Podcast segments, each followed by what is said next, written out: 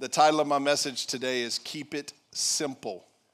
Keep it simple. The definition of simple is plain, basic, or uncomplicated in form, uncomplicated in nature, uncomplicated in design, without much decoration or ornamentation. Keep it simple. Let's pray. Father, we thank you for this morning. I thank you for your word. I pray, God, that you give us open hearts, open minds, give us eyes to see and ears to hear everything that you would want to say to us today, individually and even corporately. God, I give you my, my message, I give you my tongue, I give you my mind in this moment, and I ask you to have your way even in me today. In Jesus' name, amen. The more I learn about Jesus, I realize how much he's done to keep our relationship simple. Jesus has done a lot of things to keep our relationship simple. He never intended for our relationship to be so complex that we can't even have a relationship. Think about that. That's pretty profound. Why would he complicate it so much that we can't even be in a relationship with him, right? Jesus has done a lot to keep the relationship simple. The more I learn about man, the more I realize how much we like to complicate things and complicate the relationship. How many of you, just by honest confession this morning, say, I'm a natural complicator? Oh, come on, some good confession. Yeah. Yeah, it's about a third of you guys. Wow. Well, that's the right message for the right day. Now I'm joking. This isn't just for you, it's for all of us. Go with me to Acts chapter 15, starting in verse 1. I want to show you something uh, with Paul and Barnabas. They were going around preaching, doing a great work. We've been uh, talking a lot about Paul and Barnabas lately. Um, last week we talked about how Paul was basically murdered, stoned to death, and then left left dead outside the city. But then some people believe he was resurrected. Some people believe he just wasn't dead. But either way, he got back up and he went back in. And, and, and Paul did, and he went back in and continued to make disciples. He didn't let his circumstances stop him from doing the mission that God gave him. Did you heard that? You heard that? God didn't let his circumstances stop him from doing the mission that God gave him. Paul didn't let his circumstance, not God, Paul didn't let his circumstances stop him. How many of you would say, I'm guilty of letting my circumstances stop me? I'm having a bad day. I ain't worried about Jesus. I'm just worried about fixing my day. Paul and Barnabas go back in, preach the gospel, make disciples, strengthen up the church. They go on their way home. They stop at every place they planted a church, and they and they just continue to strengthen and strengthen and strengthen the believers and, and encourage and encourage and encourage and make disciples and set people in place and, and, and bring some order and structure to this newfound church. And so they're in Antioch of Syria, and, and something happens how many of you, not by show of hands, please don't raise your hands, um, but how many of you have gotten into a church fight? That's okay, I asked you not to raise your hands. church folks can fight too, yeah. In fact, sometimes they can be the most vicious. So, Paul and Barnabas get into a church fight, and that's what we're going to talk about today chapter 15, verse 1 and 2. Listen to what it says. While Paul and Barnabas were in, at Antioch of Syria, some men from Judea arrived and began to teach the believers. So, some guys came in from Judea and began to teach the believers. Listen to what they were teaching them. Unless you are circumcised as required by the law of Moses, you cannot be saved. Now, for most of you, you probably go, that's not good. For some of you, you're like, what's wrong with that? Well, me personally, I think there's a lot of things wrong with that. They, they planted a church, and some other believers came in and said, unless you are circumcised as required by the law of Moses, you cannot be saved. Paul and Barnabas disagreed with them. Listen to this. This is one of my new favorite words arguing vehemently. Say that with me. Say vehemently. Kind of drag it out a little bit like it's vehemently. Almost like vomiting, like vehemently, right? Like rough. Like it was a nasty fight. It was a get down, get dirty. I'm passionate about what I believe in. You're wrong and I'm right. Vehement. argued with them vehemently.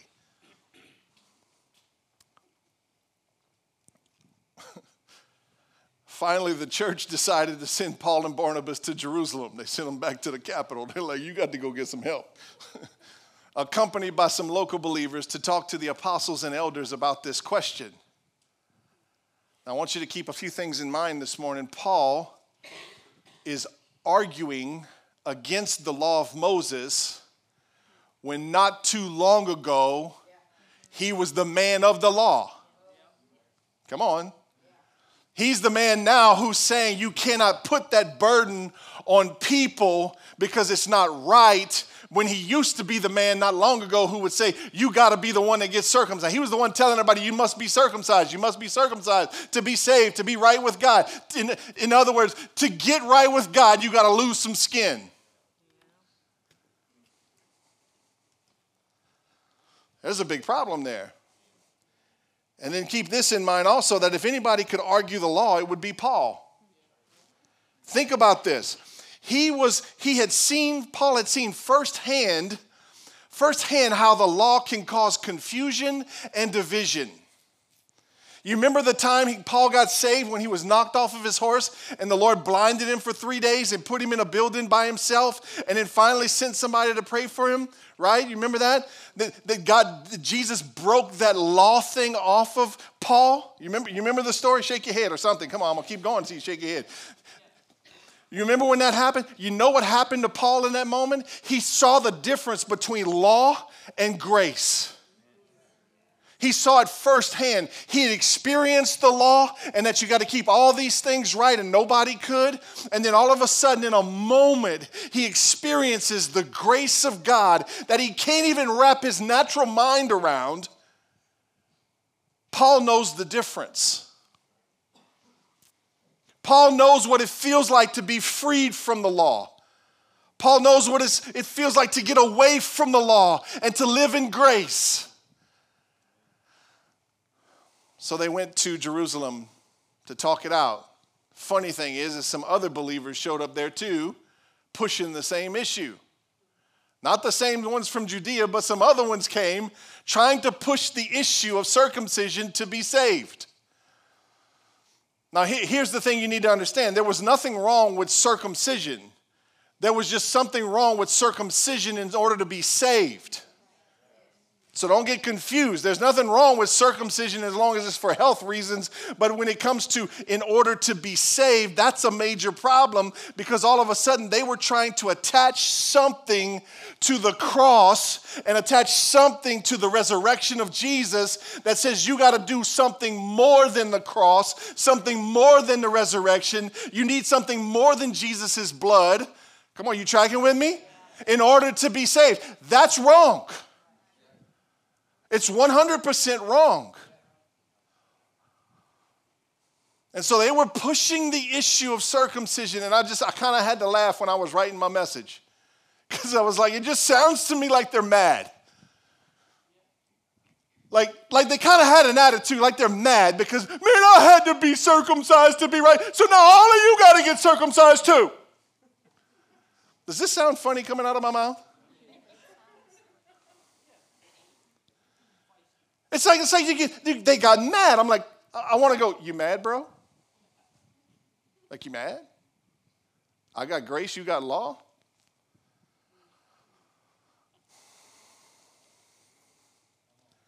Could it be that some of us here are mad because we had to do certain things to be right with God? And now because we had to do them, that means that everybody has to do them. Anybody raised in a religious environment? At 12 years old, when I gave my life to Jesus at ABC camp in, in Richard, I went to the church. They told the church all these teenagers had gotten saved. You know the people came down the altar and told us? What not to do. Not welcome to new life, not welcome to life itself, not welcome to freedom in Christ, not welcome to, to grace of God. Don't do this, and don't do that, and don't do this, and don't do that. I think they were mad. Maybe We get jealous because others are made right simply by what Jesus did and not by what they had to do.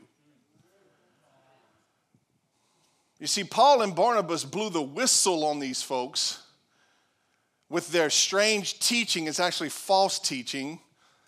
They blew the whistle on these guys because their false teaching would have complicated the gospel for no reason.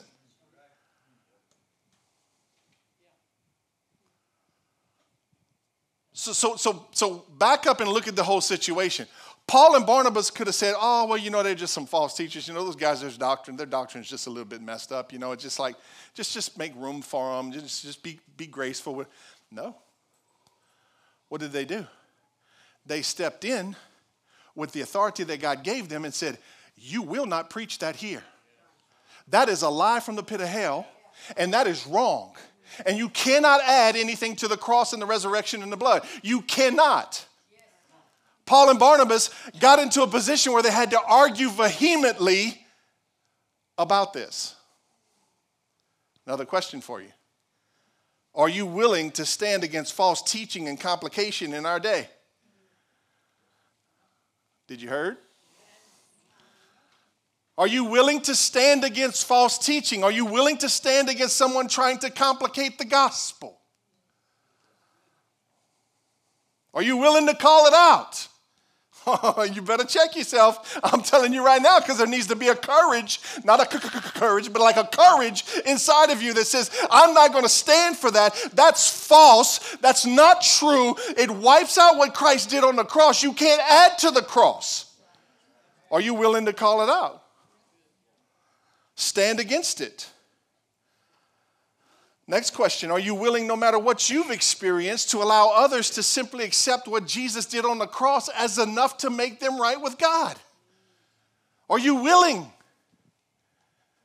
I have to be willing to not make people go through what I had to go through in order to be in a relationship with God. I'm mad because it happened to me, but I'm not mad at them, right? I've actually learned, like Paul did, I learned what this religious legalism does to somebody. And I go, you know what? I'm not going to lay that burden on anybody. I'm not going to spread that false teaching. I'm going to tell you straight up how you can get to be right with God by Jesus. You can't jump through a hoop. You can't stand on your head. It doesn't matter. You can't do anything except have a little bit of faith to be right with God. Because here's the real question this is the real question is the gospel enough to make people right with God? Is the gospel enough to make people right with God? Is the gospel enough to make you right with God? Or do you feel like you have to do something else to be right with God? Mm hmm. Is the gospel enough to make you right with God? I'm going to come back to that in a minute. But I need to flip the script for a minute on this whole thing because there's some churches that have oversimplified the gospel. There's some people that have oversimplified the gospel.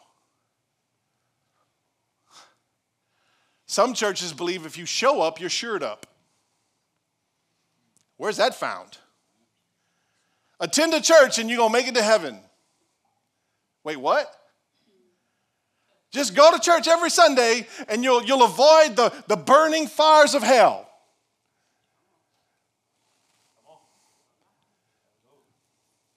I'm, I'm afraid to tell you, but there's people in churches all over America today that, that if they died right now, they would knock hell wide open. Some people have oversimplified the gospel, and others have overcomplicated the gospel.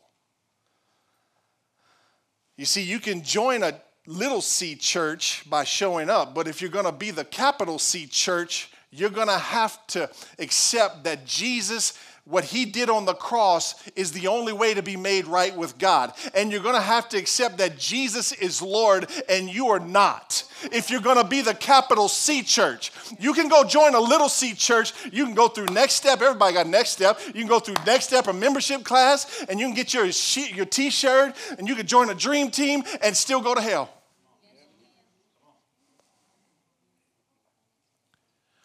Only after you accept what Jesus did on the cross and what God did in the grave can you be saved.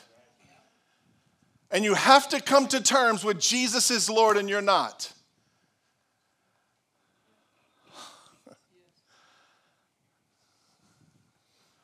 That's, that's the Romans 10, 9, and 10 thing. You, are going to have to Romans 10, 9, and 10 your life. What is that? What is Romans 10 9? Romans 10 9 and 10 says, If you believe in your heart that God raised Jesus from the grave and, and confess with your mouth that Jesus is Lord, you will be saved. You're gonna have to Romans 10 9 and 10 this thing. You're gonna have to believe in your heart. Listen to me. God looks in your heart to justify whether or not you really believe that He raised Jesus from the grave. Only God can determine whether or not you're saved. Man cannot. The only thing man can ever hope to do is examine the fruit that should be popping up out of your life. So God looks at the heart to justify if we've been saved or not, if we're, if we're sincere or not, if we're committed or not, or we're just giving lip service or responding to an emotional situation.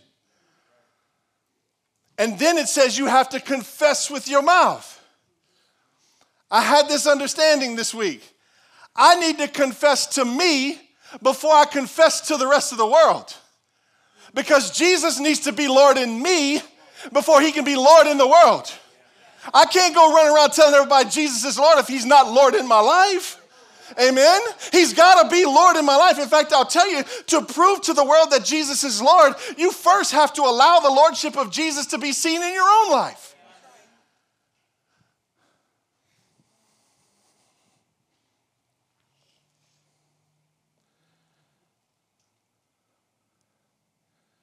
So they get back to Jerusalem.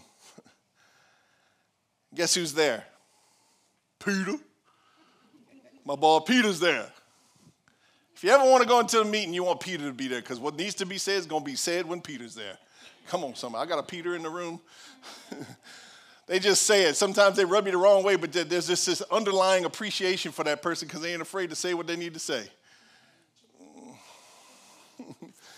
Yeah, they don't always get the timing right, and it's not always appropriate, but at least somebody said it. Peter's there, and Peter goes, Let me remind y'all of the time I went to the Gentiles, and the Lord did an incredible work with the Gentiles. And we pick up in verse 8 where Peter says this He says, God knows people's hearts. That should encourage you and scare you at the same time. right? Like it should be freaking you out, but then giving you some peace at the same time. Like God knows my heart. That's a good thing. Mm. God knows people's hearts. Watch this. And he confirmed that he accepts Gentiles by giving them the Holy Spirit just as he did to us. Now, that's a big deal right there. That's a really big deal. Peter's saying to the whole crowd that's arguing over whether or not we need to add something to the cross that God knows people's hearts. And he confirmed that he accepts Gentiles by giving them the Holy Spirit just like he did to us. So, what is Peter saying? That God accepts the Gentiles by Romans 10 9 and 10, and he confirms it, affirms it, puts his stamp of approval on them by giving them the Holy Spirit. How do you know if somebody's saved? Do they have the Holy Spirit or not? he don't come after 26 days and 33 minutes. He comes at the point of salvation. When, when, you, when you give your life to Christ, the, and God confirms, it, when He justifies your heart, boom, He gives you the Holy Spirit in that moment. And that, that's why things should start changing from that moment going forward. Because you used to be void of the Holy Spirit, but now you've been given the Holy Spirit. You went from spiritual death into spiritual life. Come on, you know what I'm saying this morning? Like you've gone from spiritual death into spiritual life. You have the, the best help ever known. Living with you, he moved in. Brought all of his stuff, like, I'm here.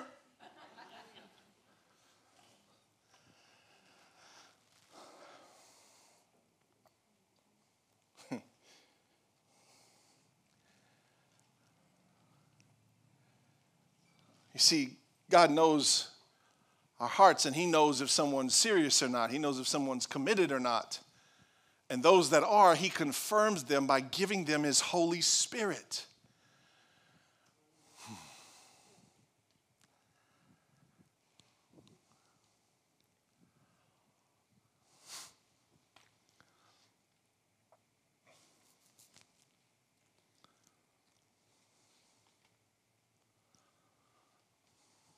So let me back up for just a minute.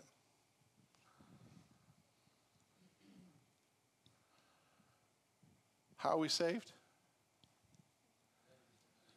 By grace through faith. Right? I believe in my heart that God raised Jesus from the grave. I confess with my mouth. I make a declaration that Jesus is Lord of my life. I'm saved. That needs to be the foundation of your life. You, you got to stand on top of that platform. That has to be, that's the, that's the foundation that your life needs to be built on. Is that Christ did the work that I could not do. He gave his life for my sins, He gave his life for me. I accept it, I believe it in my heart, confess it with my mouth. Now I'm saved. That's the foundation of your life.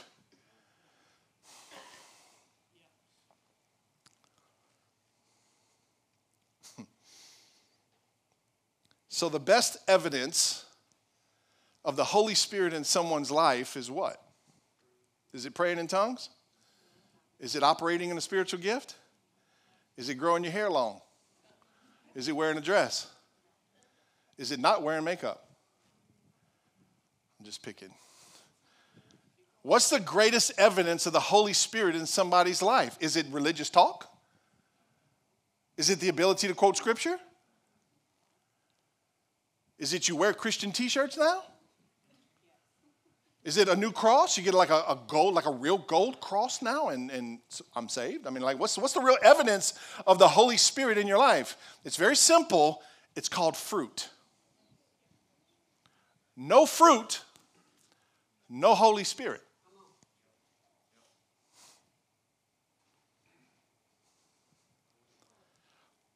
Focus on the fruit and stop focusing on either their failures or your failures.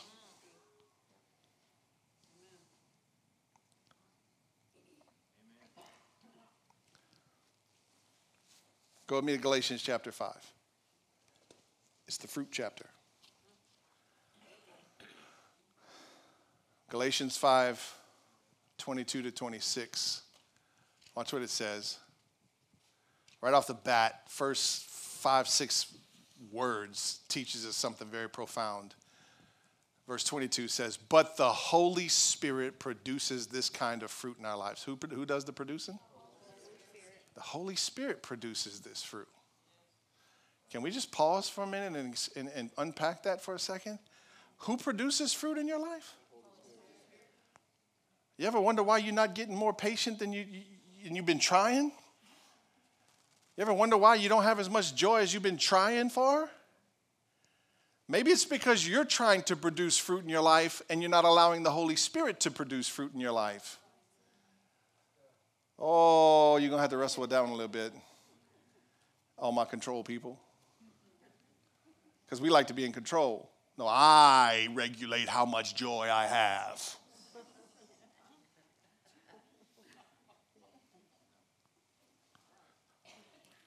But the Holy Spirit produces this kind of fruit in our lives. We're going to talk about how He does that in just a minute. Here's the fruit Love.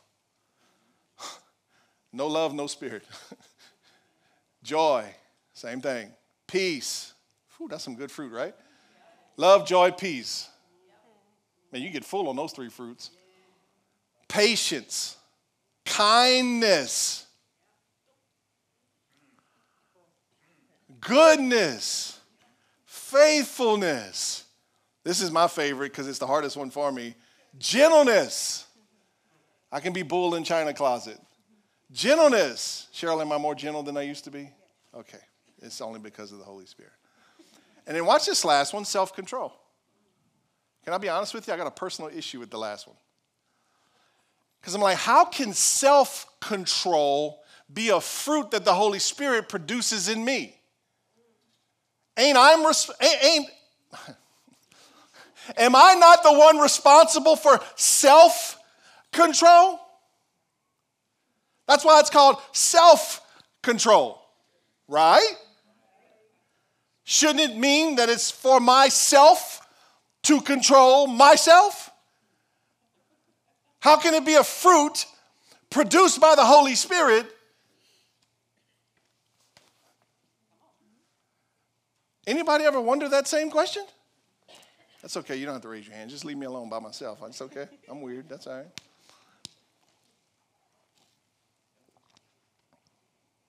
Self control is a fruit of the Holy Spirit. The Holy Spirit will produce self control in you if you allow Him to.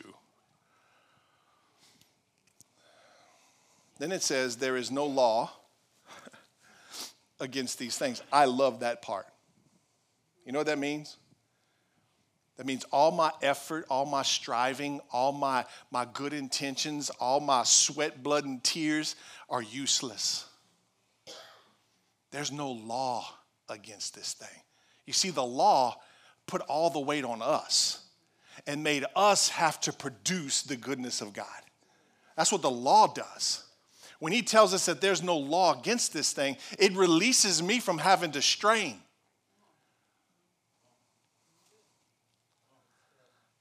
Yeah, I'm gonna let you wrestle with it for a minute because some of you, you're like, ooh, is that? Some of you got this little thing going on right here, like, like a little short in your circuit. Like, is that right?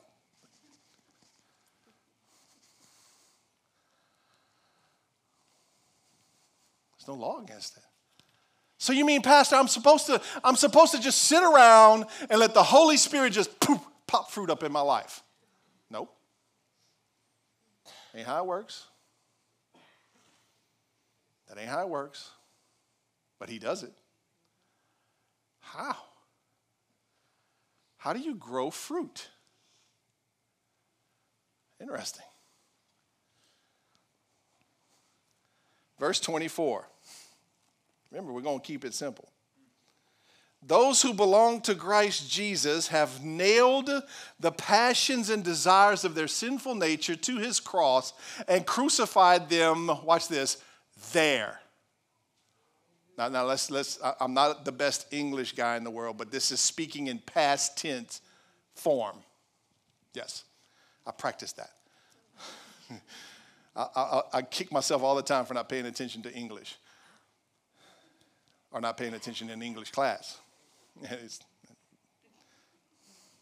let's all pause for Pastor Jamie. Those, watch this now, you got to get this because this is a nugget in the middle of all this. Those who belong to Christ Jesus have nailed, already nailed, been nailed, done nailed. the nails be rusty. Come on, somebody have nailed the passions and desires of their sinful nature to his cross, Jesus' cross, and have crucified them there.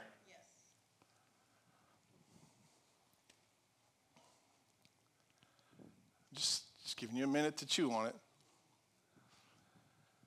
Who, who did this? Those who belong to Christ Jesus.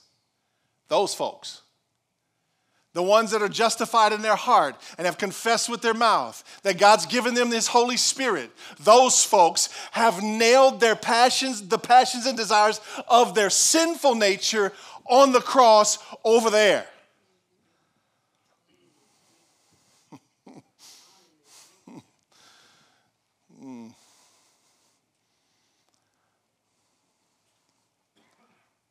That's your base.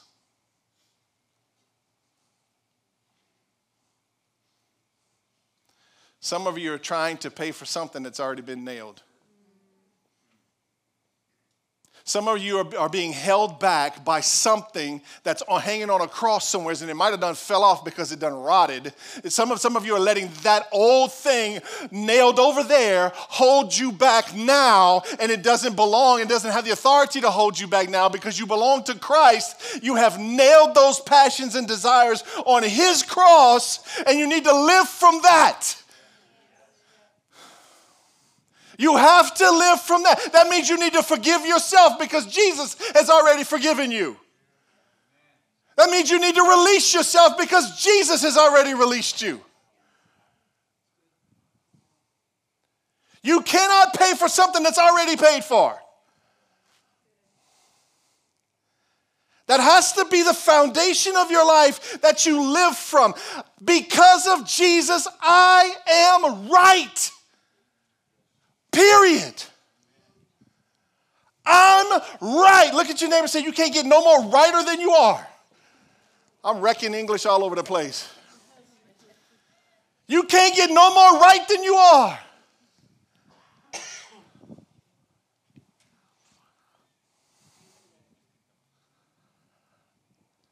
Boy, I'm telling you, when you learn that and you get that deep down in your soul and you start to live from that, you want to talk about some freedom? You'll start dropping bad habits like a bad habit, right? You'll start dropping addictions like a bad habit. You'll start walking away from junk you should have walked away from years ago because now you realize that's been nailed to the cross. I don't have to live by its dictates anymore. It doesn't dictate my life anymore. Christ and His Holy Spirit dictates my life now. You'll smooth walk away from addictions. You'll smooth walk away from struggles. You'll be like, man, that was easy. Yeah, because something transformed in your mind. You see, when you believe that you still got to pay for your past, you, you can never pay for your past, so you live condemned. When you live condemned, you have no life. So eventually you give up and you just keep doing the same old things again because you're like, it's useless. It doesn't even pay. I'm trying, but I can't get free.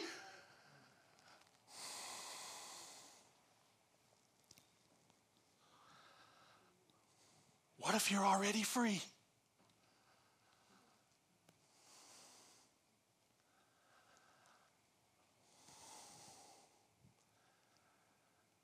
This is what Paul was arguing.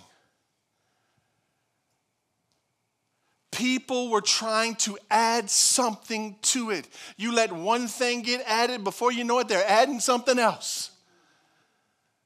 And, and Paul's like, no. No, because of what Christ has done, you are free. You're right with God right now. Your passion and desire of your sinful nature has been nailed to the cross. It doesn't control you anymore. Well, you might be sitting here going, well, then why do I still fall with this sometimes? Because you're allowing cravings to hang out. Because you're allowing you could. Let's move on. Verse 25.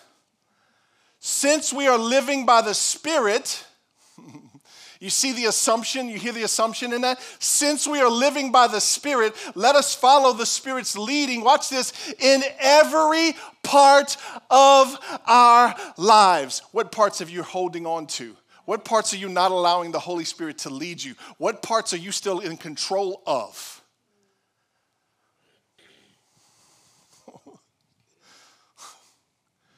You know, you can have this and, and you can have this and, and you can have, like, like the Holy Spirit moved into your house. You're going, well, you can hang out in this room, you can be in this room, you can use this bathroom, you can go into the kitchen, but this side of the pantry is mine, and this bedroom over here is mine, and that bathroom's mine. You can't go into that.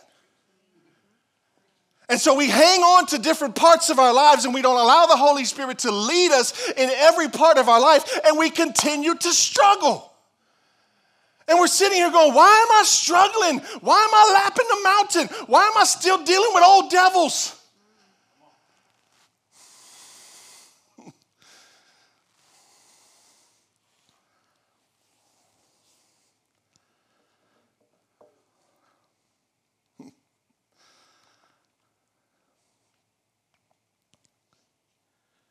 And then you'll look around at the people you have influence over and you wonder why they're not growing.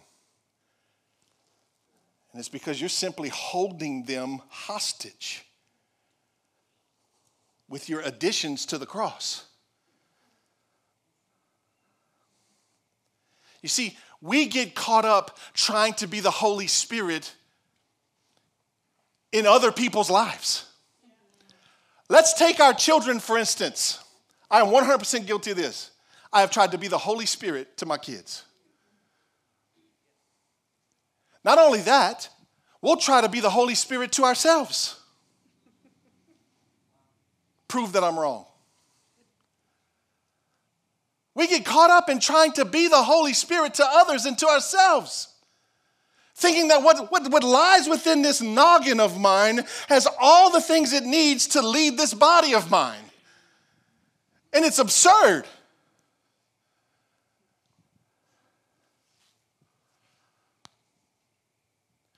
So when we're trying to control others and we're trying to control our own life, when it don't go the way it's supposed to go, we add stuff to it. Well, maybe you need to add this and then add that and then add that, and you, before you know it, you done messed the whole gumbo up. Come on, somebody. You put too much in the gumbo. It's all thick, look like a gravy, and got weird tomatoes. We're sitting here trying to add stuff into our lives, and we're going, but it ain't working, and it ain't working. No, the problem is, is you're not following. You're controlling. And as long as you're controlling, you're not following. Oh. Uh, if I could do a backflip, I'd do it right now.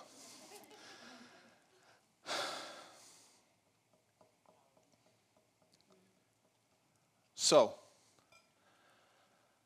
what could change if I decided to encourage others to continue following the Holy Spirit? What could change if I quit focusing on the failure and started looking at the fruit? What could change if I stopped looking at the failures in my own life and I started to examine my own fruit? What if, what if what would happen if instead of focusing on my failures and letting that drag me down, I just focus on my fruit and pursue Jesus and allow the Holy Spirit to produce more fruit? Maybe I'll get away from all the failures. But you see, we go at it the wrong way. We want to point out failures all the time. Well, you failed at this and you failed at that, and you need to try this, you need to try that. No! Stop! Simply follow the Holy Spirit. Because He produces fruit in your life. Rules and regulations do not. Law cannot produce fruit.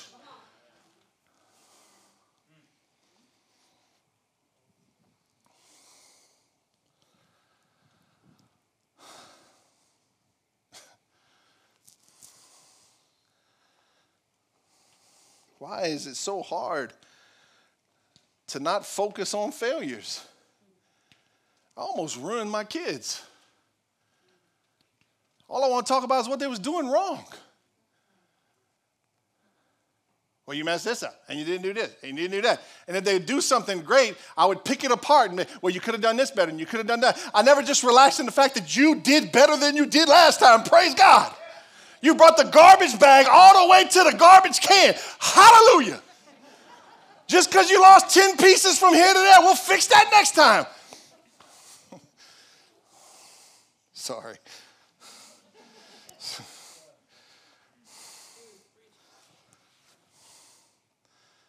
So, so Paul's talking about passions and desires here. I want to unpack this a little bit.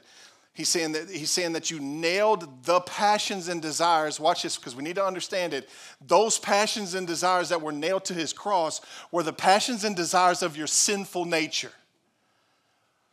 Your sinful nature died on the cross.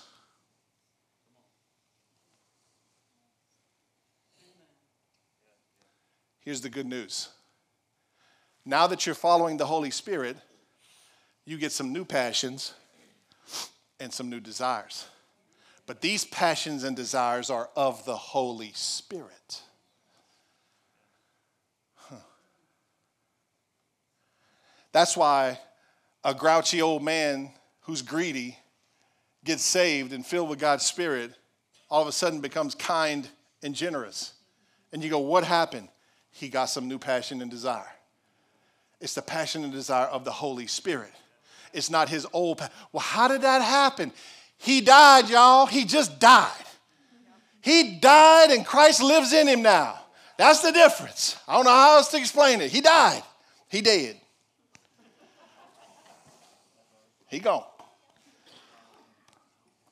You get new passions and new desires of the Holy Spirit. Isn't that good news?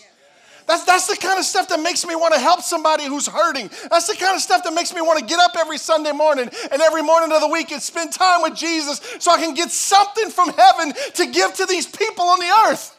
It's a new passion, it's a new desire. I don't live for myself anymore. I live for Christ and what He loves, and that's people. It's a new passion and a new desire that comes from the Holy Spirit. Is this making sense? Galatians 5:16. Back up just a little bit. Look at what Paul says. So I say, let the Holy Spirit guide your lives. Here it is. Then you won't be doing what your sinful nature craves. Oh. You seeing a pattern? You starting to see a pattern? How you get past your old self? Outwalk him. Stay ahead of him. follow the Holy Spirit. Don't follow your own natural way of living. Hmm. Follow the Holy Spirit. He says, let the Holy Spirit guide your lives. Then, as the Holy Spirit's guiding your life, then you won't be doing what your sinful nature craves. Tell me that ain't good. That's good. So then he says to follow the Spirit's leading. What does that mean? Because it's worth unpacking.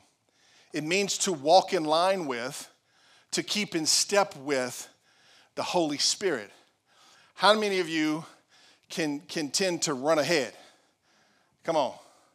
Like people try to go shopping with you, and you two stores down. And they're like, that's why this ain't no fun. How many of you can run ahead? Come on. Like you can just get ahead, outrun God, outrun everybody, right? And then be looking around like, where's everybody at? I just don't sense God anymore. No, you left him four miles back. Paul is telling them to keep in line, to walk in line with, to keep in step with the Holy Spirit. To, you got to live with this understanding. You got to get this today. The Holy Spirit is committed, listen to me, committed to walk with you every day. I'm going to say it again because some of you look like the mule at the gate. The Holy Spirit has committed Himself to walk with you, yes, you, every single day, all day.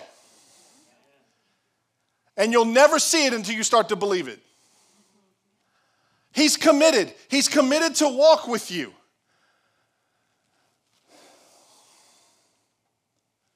So stop trying to fix failures and start encouraging others to follow. This needs to be your new term or your new statement to people when they fall, even yourself. Some of you may need to say this in the mirror. Simple phrase, you might want to write it down. Get up and keep following. Get up and keep following. You don't need three more steps on how to get over your situation. You just need to get up and keep following. Get up, keep following.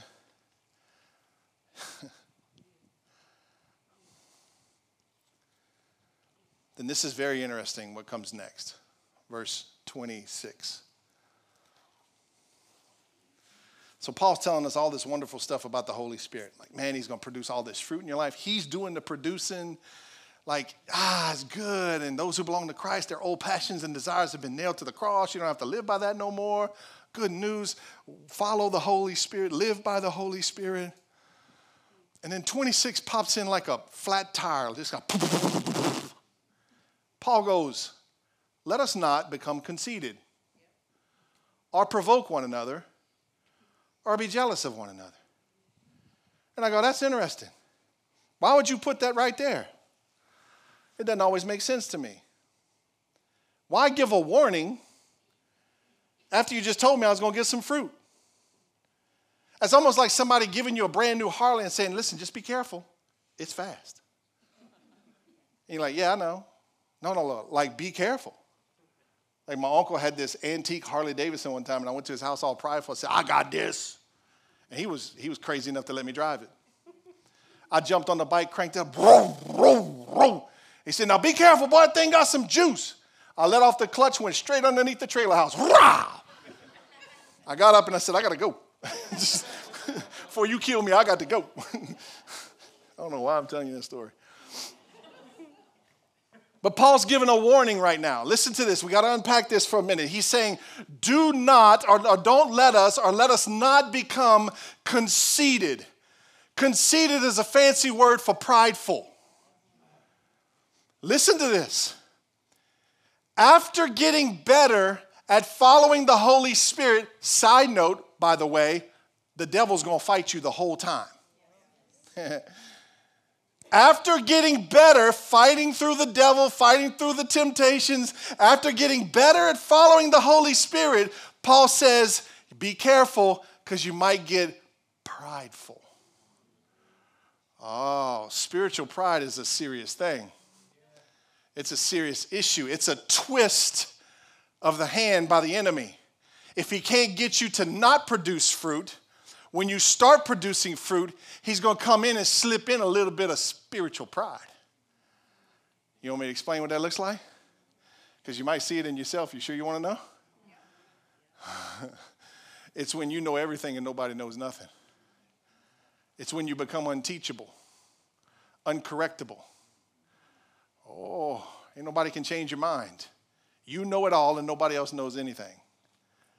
Spiritual pride. It's when you start to look at other people and compare your life to them instead of comparing your life to Christ. It's the comparison trap. So you start looking at other people who may not be producing fruit as fast as you, and you start saying, well, they need to keep up. Uh, the Lord's been doing some good stuff in me. I mean, I got it going on me. Look at my fruit. Y'all want to see my fruit? I got fruit. Hey, check out my fruit. You'll see, say, I'm patient. I'm always joyful. With a smirk on your face. I'm always joyful. I'm gentle. What you mean I'm not gentle? I'm gentle. If you got to convince people of something, you might not be that.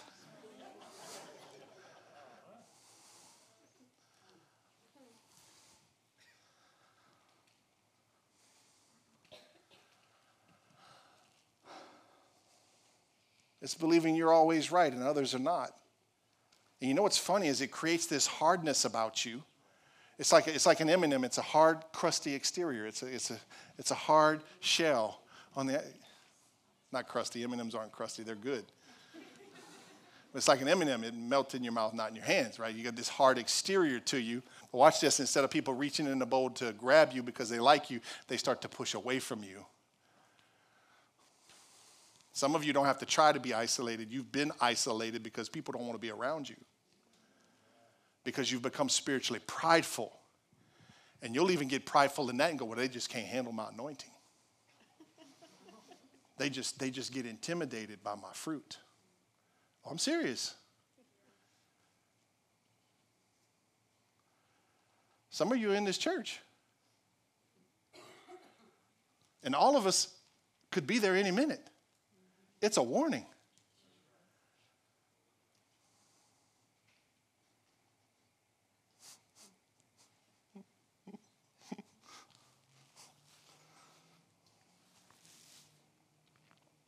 You'll push people away.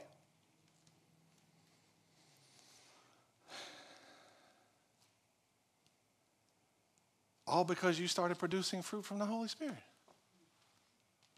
Boy, is that not a sleight of hand? Man, the enemy's canary. He connived with both eyes. Then Paul tells us he warns us to or to provoke one another. You know what happens when you become spiritually prideful? You begin to provoke people.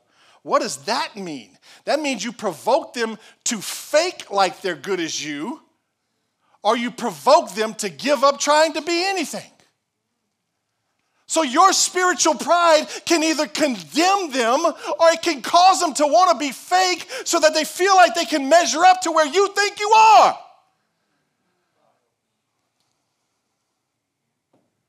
And so you set this standard for people, and if they never get up to here, they always feel like a failure.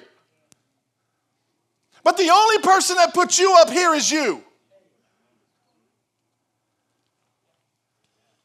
You'll do it with your kids, you'll do it with your friends, you'll do it with your spouse, You'll do it with your grandkids. You'll do it with your friends, your coworkers, anybody you know. You'll do it if you're not careful. You'll become so prideful that you'll put yourself on a pedestal and feel like everybody else has to measure up.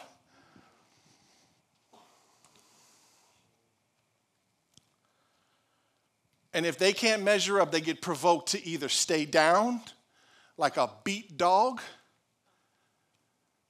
and they cringe every time you come around and they don't really like to be around you because every time they get around you, they feel like they don't measure up? Or are they going to fake it when you're around? And act like everything's cookies and cream. And it's not.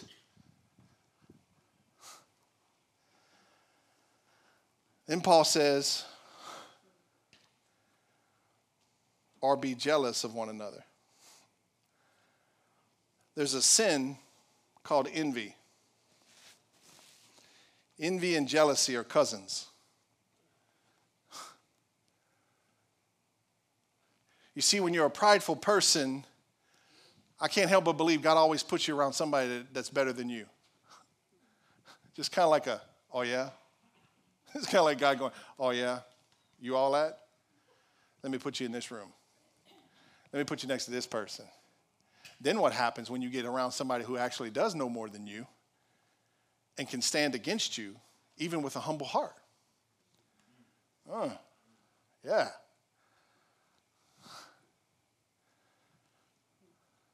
You become jealous.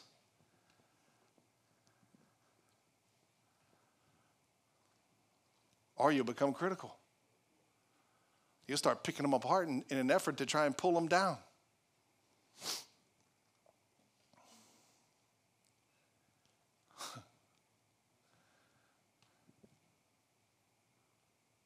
man, I just, I, I, when I read this, I go, I'm just like, and I've been reading Galatians 5 for a long time.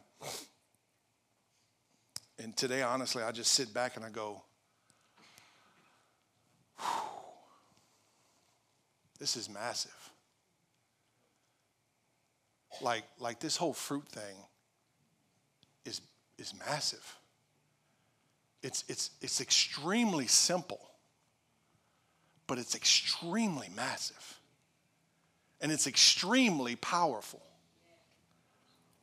Think about it. If the Holy Spirit produces something in you, and that thing is so good that warnings have to be given to it so that you don't fall into sin, what the heck are we messing with? What is this fruit? Is it just fruit or is it like fruit?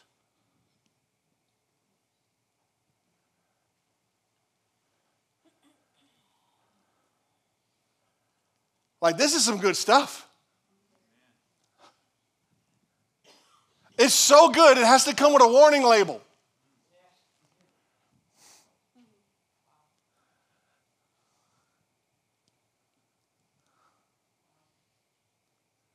That's powerful. But watch this. But that's the Holy Spirit in your life. Powerful.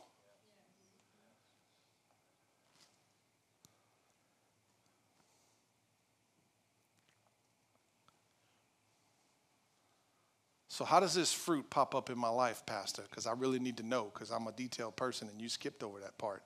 You didn't tell me actually how the Holy Spirit produces this fruit in my life. Actually, I did. You weren't paying attention. He produces the fruit in your life as you follow Him.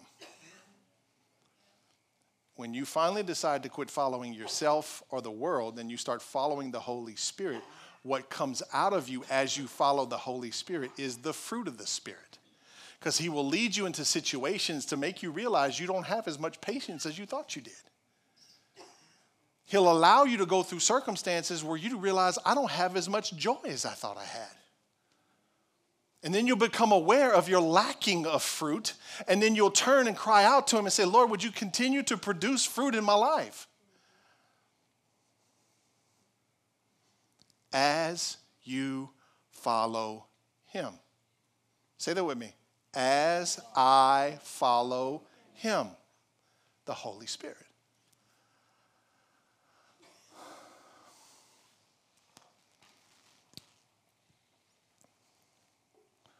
That's how God confirms his people. It's by giving him the powerful, giving them the powerful Holy Spirit. So, are you convinced yet? Are you convinced that the best thing you can do is follow the Holy Spirit? Over the last several weeks, I've happened across several people who have been struggling in and uh, God graciously gave me the moment, Cheryl and I, most of the time, to sit and talk with them and kind of unpack why they're struggling. And they're struggling and they're struggling and and they can't uh, they can't understand why they're struggling and this is going wrong and that's going wrong. There's no peace in my life. There's no joy in my life. I'm a believer, but I just it just ain't it ain't clicking. And the Lord told me to start asking some different questions. And one of the questions the Lord told me to ask was, "When's the last time you prayed in the Spirit?" And it's a very direct question that some people might even find offensive, but I don't really care because it's a gift, and I don't think you need to be offended about a gift. Ooh, that was a mouthful. when is the last time you prayed in the Holy Spirit?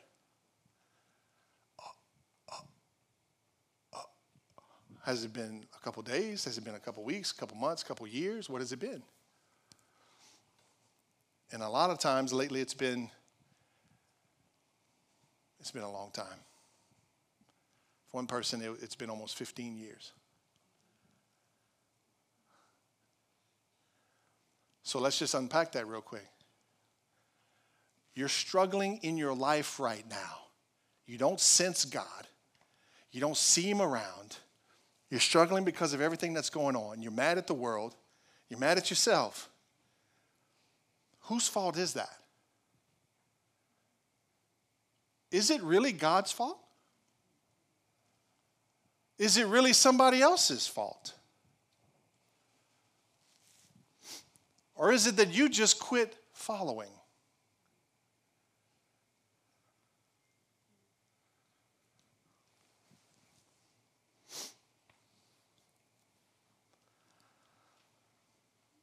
So, question with some country music. That's what I'm talking about. The Lord knows. He knows what I like.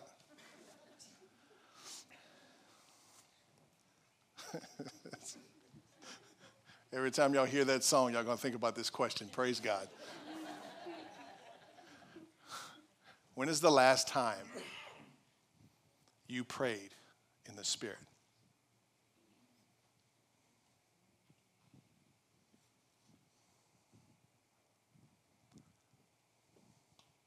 my buddy John in the back had been through Freedom, the Freedom Life Group, and went to the Freedom Conference and got filled with the Holy Spirit, but never prayed in tongues. I asked John if I could share his story. And so about two weeks ago, uh, we, had a, we had a great move of God at the end of the service, and we were praying for a bunch of people. And, and it was when you, Patty, were right here, and we had people around you praying for you. John was one of those people praying for Patty, but John had never prayed in the Spirit before.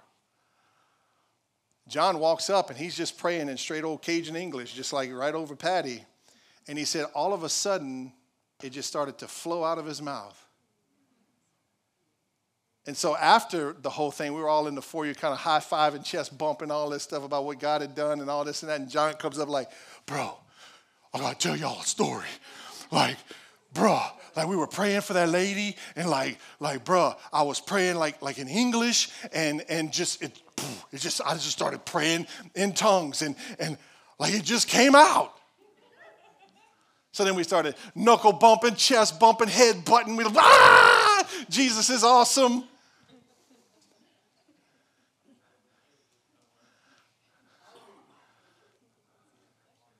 So I went to him this morning during worship. I said, Hey, bro, you been praying in tongues? He said, Well, it just it ain't come back out.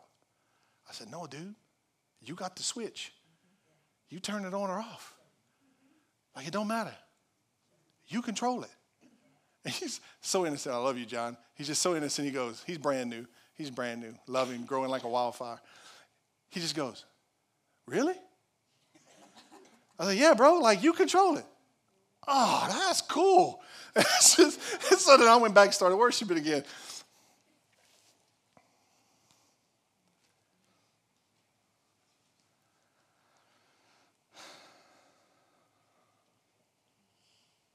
Some of you here today have been afraid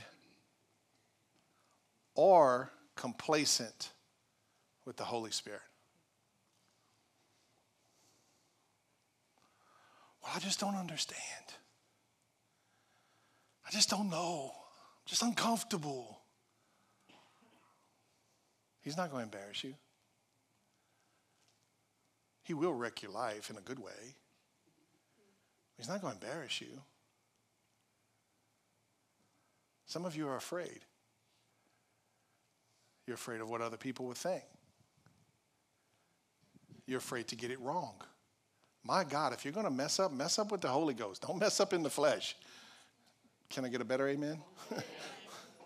I mean, dear goodness, if you're going to mess up, mess up doing something. Don't mess up doing nothing. And then some of you are just complacent. You just you just drop the Holy Spirit like he's just, you know, like a, a water hose hanging outside, just drying out, crusting, going to rot, and when you need it, it ain't gonna be there. You just you just you just be lazy. You're not stirring nothing up. I mean, come on, like, like,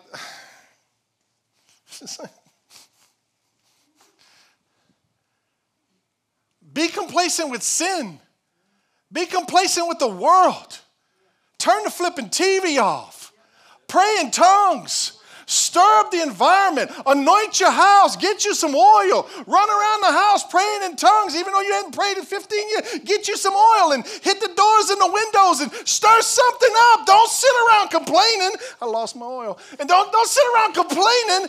Do something. Like John, he's given you a gift. Use it. And quit wondering if you're supposed to have it. If the Bible says you're supposed to have it, then it's yours. Follow the Holy Spirit. Stop following yourself.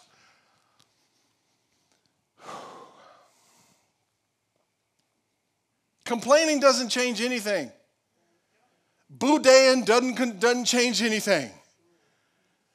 Pointing out everybody's failures doesn't fix anything. For the love of God, can we get past our failures and move forward? Can we follow something other than our failures? Can we follow the Holy Ghost instead? Can we go because He's leading to life? Failures are leading to death. I'm tired of living in death land. Can we get to life land for a minute? You've been afraid or you've been complacent or you've allowed the enemy to convince you that it's not real. Lie. If you did it once, you got it. Use it. I'm going to say that very calmly. If you did it once, you got it. Use it. Is that better? Okay.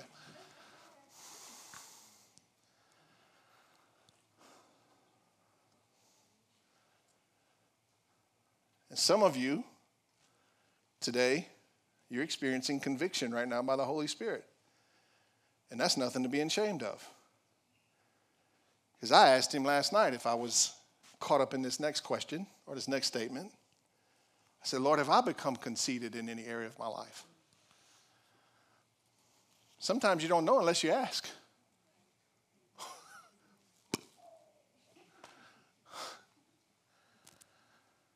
Some of you have gotten really good at following the Holy Spirit. But spiritual pride has crept into your thinking. Nothing to be ashamed of, no condemnation. Repent, which means to turn away from that, turn back to God and humble yourself. Is that okay? I'm trying to make it easier for you to confess it so you can walk away from it. But wherever you find yourself today, I want you to know that the best, healthiest thing you can do as a believer is follow the Holy Spirit every day. So, how do we keep it simple? Follow the Holy Spirit. I just heard this question, but I don't know how. Okay, that's legit. It's a legitimate question. I'm glad you asked that question, even though you didn't say it outright. I don't know how. How do I do that?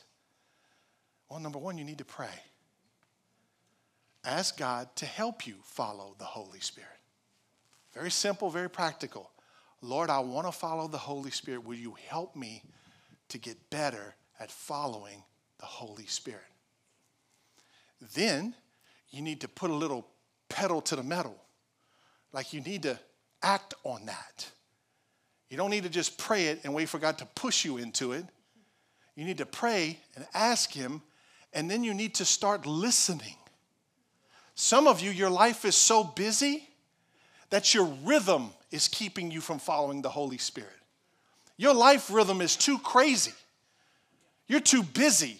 You're running too much. You got too much on your schedule. You can't sit still long enough to eat a good meal, much less follow the Holy Spirit. So, some of you, you're to have to make some drastic changes. You're to have to cut some junk off of your calendar. And you need to change the rhythm of your life. What is your rhythm? Is your rhythm healthy or not? Do you live a healthy rhythm? What is a healthy rhythm? A healthy rhythm is that tomorrow I know how it's to beat. Tomorrow I'm to start with the right beat. I'm to start with Jesus. He's to set the tempo for the rest of my day. Come on.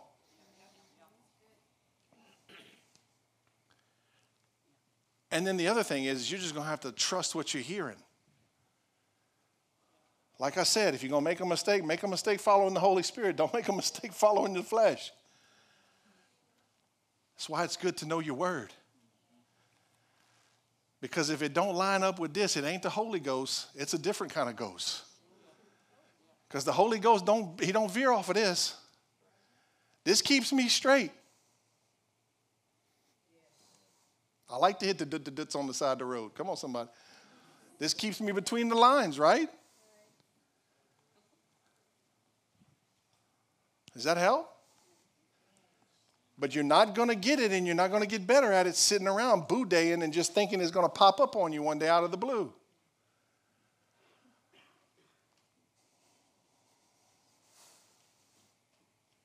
I don't know how to look.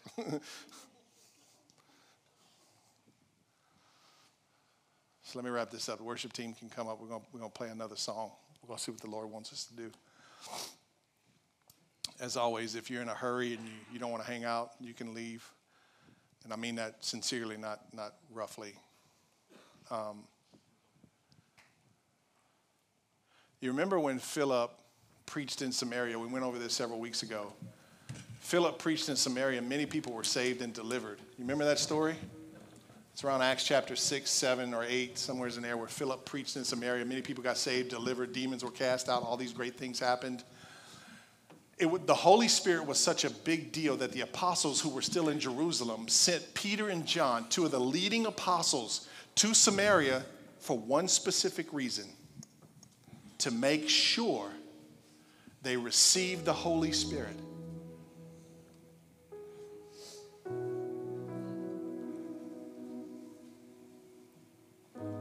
There's an urgency in this room today to receive the Holy Spirit and then to follow the Holy Spirit. You don't need more rules, you don't need more regulations, you don't need any more laws. You just need to follow the Holy Spirit and you need to allow Him to produce fruit in your life. And if you're not seeing any new fruit, then you need to humble yourself before Him and ask Him why. And whatever that reason is why, then you need to repent of that. If your schedule's too busy, if your life's too crazy, if you're emotionally unbalanced, whatever it is, you need to talk to God about that and get back straight.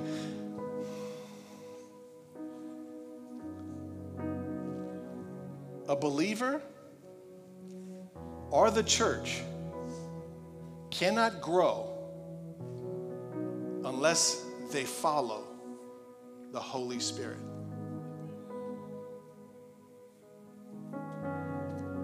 The Holy Spirit is your confirmation from God.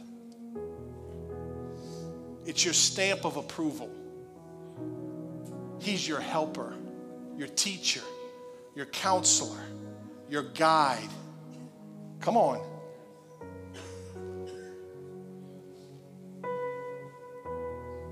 Romans 8:14 says this. I just want you to let this verse soak into you for a minute. 8:14, one of, one of my life verses that changed my life forever. When I was sitting in this place of having to decide to follow the Holy Spirit or not, I was wrestling with the decision. I, I, the Lord gave me 8:14. This is what it says: "For all who are led by the Spirit of God are children of God." I'm not a child of God just because I sing I'm a child of God if I'm led by His Spirit. So, what happens after this big old vehement argument?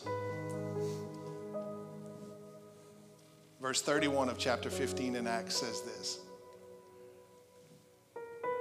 What they did is they wrote a letter to all the churches, to all the Gentiles, and they said, Listen, you don't have to be circumcised. They gave him a few instructions, but it wasn't for salvation. It was just to live a healthy life. Don't, don't get involved in sexual immorality and don't, don't eat, don't drink blood from animals that have been sacrificed and strangled or not. Like, like, duh, that's just wisdom, right? But it wasn't in order to be saved. And when the church read the letter, watch what happened. Verse 31. And there was great joy throughout the city that day as they read this encouraging message.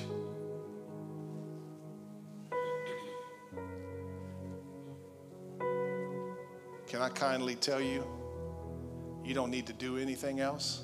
You just need to follow the Holy Spirit.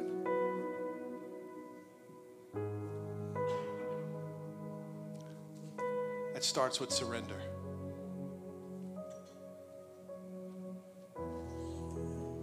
Could start with repentance and confession.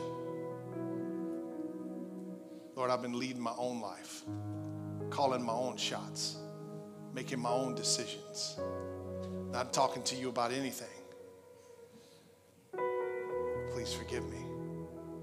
Bow your heads and let's pray real quick.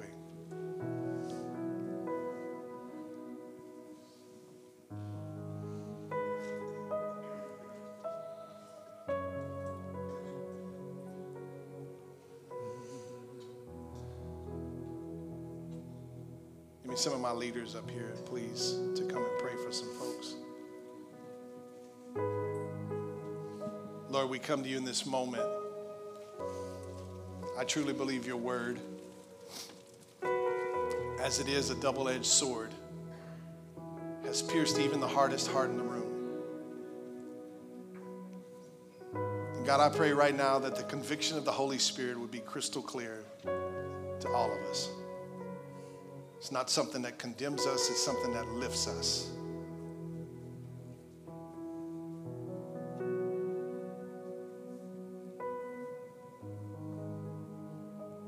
So, Lord, where we've been busy following ourselves or following the world or following friends and even churches, I ask you to forgive us because we haven't been following the Holy Spirit.